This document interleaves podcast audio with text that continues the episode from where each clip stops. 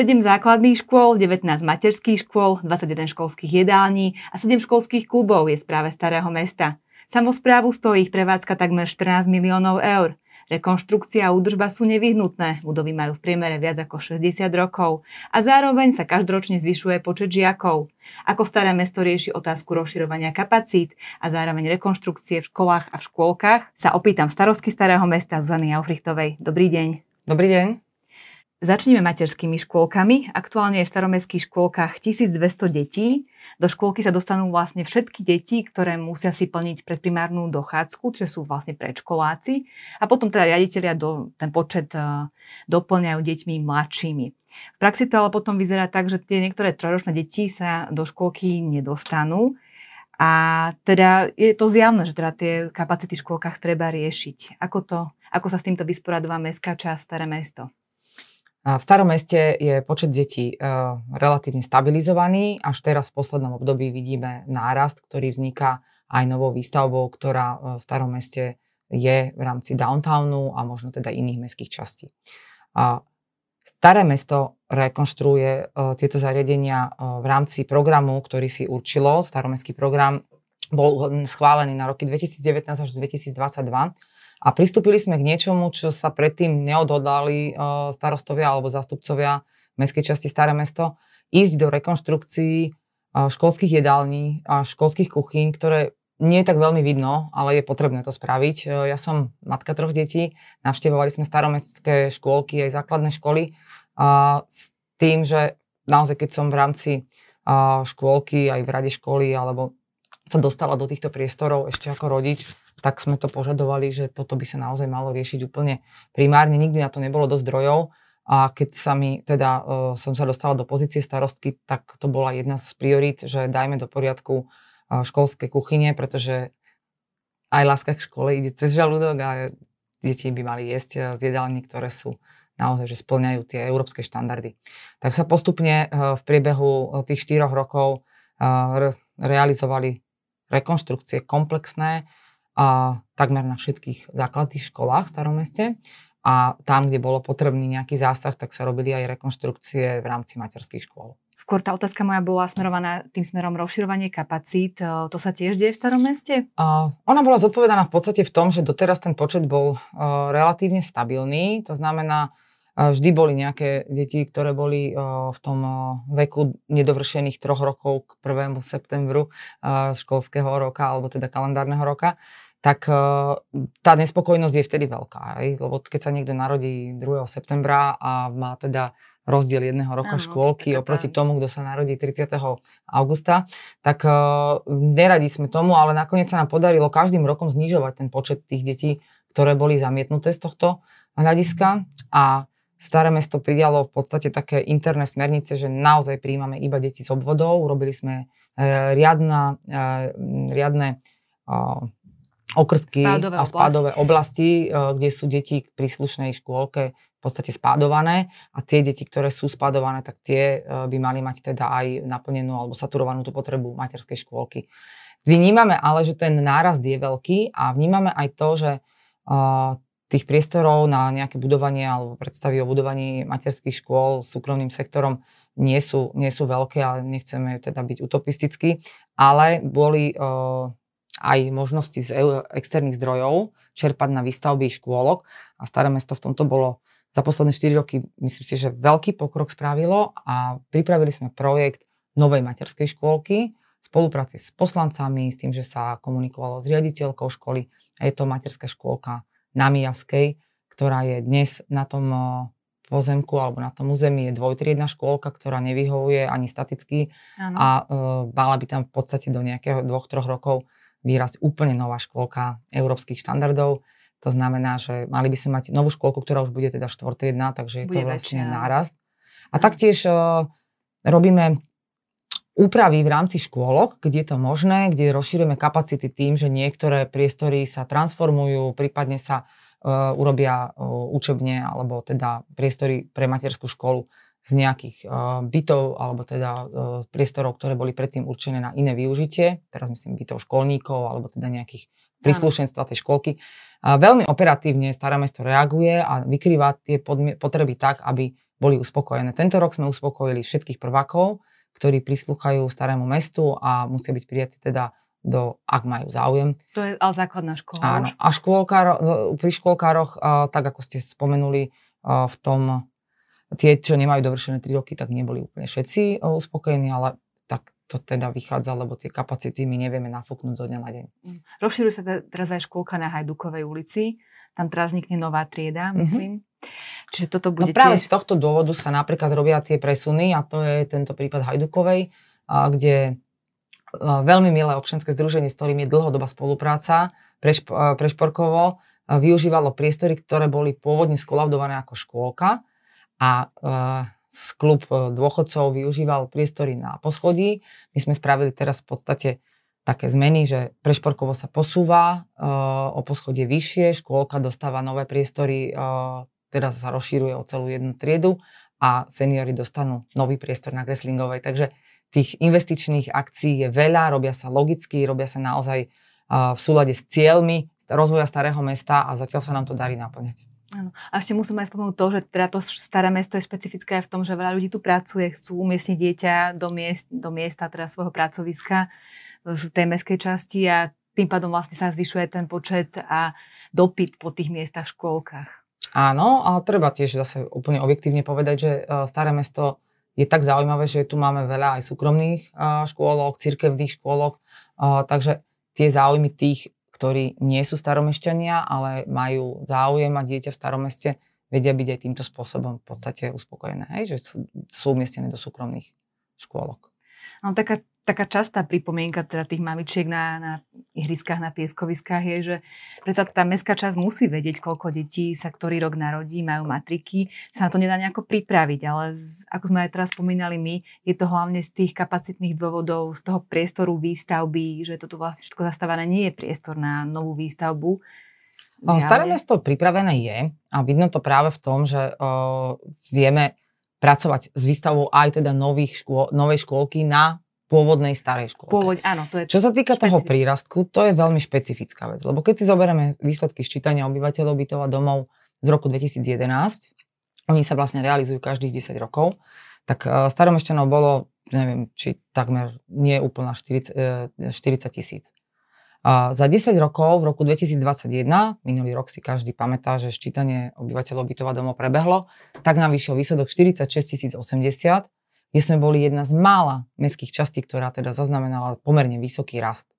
Od, od, odhady hlavného mesta boli, že to bude určite cez pol, milióna. Potom sa v podstate hľadalo, že kde chýba 25 tisíc, lebo nakoniec ani tých 500 tisíc obyvateľov celok Bratislavy nedosiahlo, ale staré mesto ten prírastok malo vysoký. A teraz príde to prekvapenie, že od roku 2021, čo je veľmi nedávna minulosť, kvôli E, komunálnym voľbám, ktoré budú nadchádzať, sa udával počet e, z Regobu, to je register obyvateľov, a už máme 49 tisíc, e, vyše 49 tisíc obyvateľov. Takže ten prírastok Bratislavy je naozaj taký, že to neviete úplne odhadovať, koľko z nich má teda deti, ktoré budú potrebovať školku a koľko nemá, pretože to nie je stabilná, stabilná obec, ako bývajú nejaké proste možno okresné mestečka, kde viete, mm-hmm. aké ľudia tam sú. Keď sa pozriete, že koľko detí sa narodilo, tak viete, že za 3 roky pôjdu do školky. Staré mesto v tomto je také živé, že napríklad zavedenie parkovacej politiky môže spôsobiť e, nárast prihlásených o 3000 e, obyvateľov. Aha. Alebo výstavba teda nejaká. Ale nie vždy tá výstavba znamená tú predstavu, ktorú možno ľudia majú, že keď sa postaví aj výšková budova e, v downtowne na Pribinovej, tak eh, tých trvalých pobytov tam niekedy býva veľmi málo. A ten developer má nejakú povinnosť stavať škôlku alebo školu zradenie pre deti? Nie. No, slovenské podmienky sú také, že nie. Vy máte súkromný pozemok, územný plán, keď vám hovorí, aké funkcie tam môžete mať, tak keď tam je občianská vybavenosť rozhodnete sa ju využiť na kancelárie, no tak vás nikto neprinúti mať tam občianskú vybavenosť pre školstvo. Ono sa tak nejako v tom územnom plánovaní zo socializmu prenieslo, že tieto verejné funkcie v podstate sa chápu, že by ich mala zabezpečovať štát alebo obec alebo župa. Takže uh, není veľmi zvykom, aby uh, vyplývalo priamo z povinnosti výstavby bytov uh, saturovať aj potreby školstva alebo sociálnych služieb ako takých, lebo zase aj seniory stárnu a tiež treba počítať s tým, že uh, aj tie zariadenia pre seniorov, či už sú to aj stacionáre niekedy, naozaj e, bude treba pracovať aj s úplne novými formami sociálnej, sociálnej pomoci a objektov na, teda na sociálnu pomoc pre Bratislavu. Ale prijal sa nový stavebný zákon, to je taká veľká vec, ktorá bude Slovensko určite za 30 rokov, takmer skoro 40 rokov v podstate e, tú zmenu potrebovalo. Mala by to byť flexibilnejšia výstavba a možno dojde aj k tomu, že to územné plánovanie sa začne nahliadať práve s tým, že povolenie bytov je vtedy, ak príslušný počet, to sa dajú veľmi jednoducho štatistikami určiť, uh, prírastok, ja neviem, 100 ľudí predstavuje 15 detí a musia byť pre ne priestory alebo teda kapacity v rámci škôlky a objekt je povolený vtedy, ak buď teda nadstáva tam triedu ten investor, alebo postaví novú škôlku, alebo počká, kým sa škôlke uvoľnia miesta. Proste e, dá sa nastaviť územné plánovanie tak, aby reagovalo na tie potreby, aby nevznikali potom pnutia, že bývate v drahom byte, ale vlastne tie veci, ktoré nutne k bývaniu potrebujete, nemáte ako mať zabezpečené. A hnevať sa na samozprávu nie je v tomto na mieste, lebo rozpočty a možnosti samozpráv sú naozaj že limitované. Dostali sme sa k základným školám. Tam je tiež dopyt po rozširovaní kapacít? Deje sa aj toto v starom meste, že teda sa mm-hmm. sústredíme na to, aby sme rozširovali kapacity v základných školách? A staré mesto za posledných 20 rokov prišlo o dve základné školy, ktoré boli plné, e, plnohodnotné základné školy a začína to byť veľmi chýbať. Je to základná škola na Lazareckej ulici a základná škola na e, Jelemnického.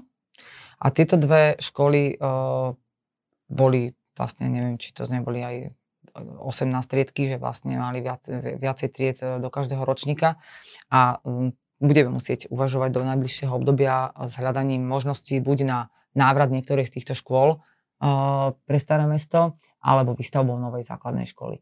Zatiaľ sme to riešili z európskych fondov, možnosťou, ktorá doposiaľ teda nebola pre Bratislavu možná. Podarilo sa nám z integrovaného regionálneho operačného programu získať takmer 3 milióny eur na nadstavbu základnej školy Dubová. Stihli sme za posledné 4 roky spracovať od ideí, projekt, získať stavebné povolenie, vybrať dodávateľa, podať žiadosť o príspevok, získať príspevok a už máme odovzdanú stavbu. Veríme, že teda podľa harmonogramu do toho roku a pol bude tá stavba uh, definitívne ukončená a už v september 23 budeme v týchto priestoroch vítať školakov. Tam by malo vlastne vzniknúť 8 nových tried, odborné učebne a teda aj ten areál by sa mal obnoviť, uh-huh. ihriska, uh-huh. ktoré sú vlastne, musíme povedať, že tie ihriska sú v podstate funkčné aj pre obyvateľov z okolia. Môžu Ak aj neboli až... úplne, ale Dubová je z tých základných škôl, ktoré mala otvorený Áno. školský dvor, čo je veľmi pozitívne. A po tej rekonštrukcii komplexnej, tak tam bude vlastne ten školský dvor úplne obnovený a bude slúžiť širokej verejnosti. Ten nápor na tú kapacitu zintenzívnila aj vojna na Ukrajine. Máme v starom meste aktuálne 253 ukrajinských žiakov v základných školách, teda minulý školský rok to tak bolo, a 10 detí v škôlkach. Uh-huh. Ako toto vlastne? Toto vlastne tiež musí mestská časť riešiť. No, v podstate zapojiť tie ukrajinské deti do učebného procesu. No my sme to prijali v tomto zmysle uh, veľmi citlivo, že kde sa dá, tak sa snažíme ukrajinským, uh, ukrajinské deti umiestniť do základných škôl a vytvoriť im podmienky na to, aby čo najhladšie prešli tou krízou, ktorá rodinu určite zasiahne a rodinu, ktorá je zo svojho domova vyhnaná do nejakého územia, kde, ktoré je nepoznané, tak musí byť naozaj že veľmi zaťažové. A kapacity ale určujú a sú limitované aj počty tried, aj sú limitované počty žiakov v tých triedach. To znamená, nemôžeme porušovať zákon ani v prípade o, takejto krízy.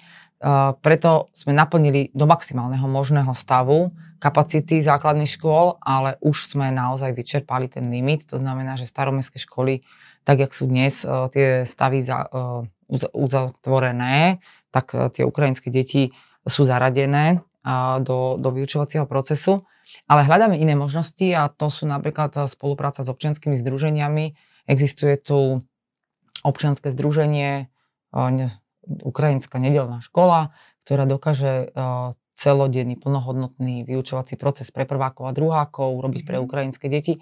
Takže skôr hľadáme, že či im neprenajať nejaký priestor, ktorý je teda nebytový alebo vhodný na to, aby tam tá nedelná škola prebiehala a tam by mohli byť vlastne tie ukrajinské deti, prváci, druháci umiestnení. Takže hľadáme to takouto formou a verím teda, že budeme vedieť pomôcť všetkým, ktorí to potrebujú.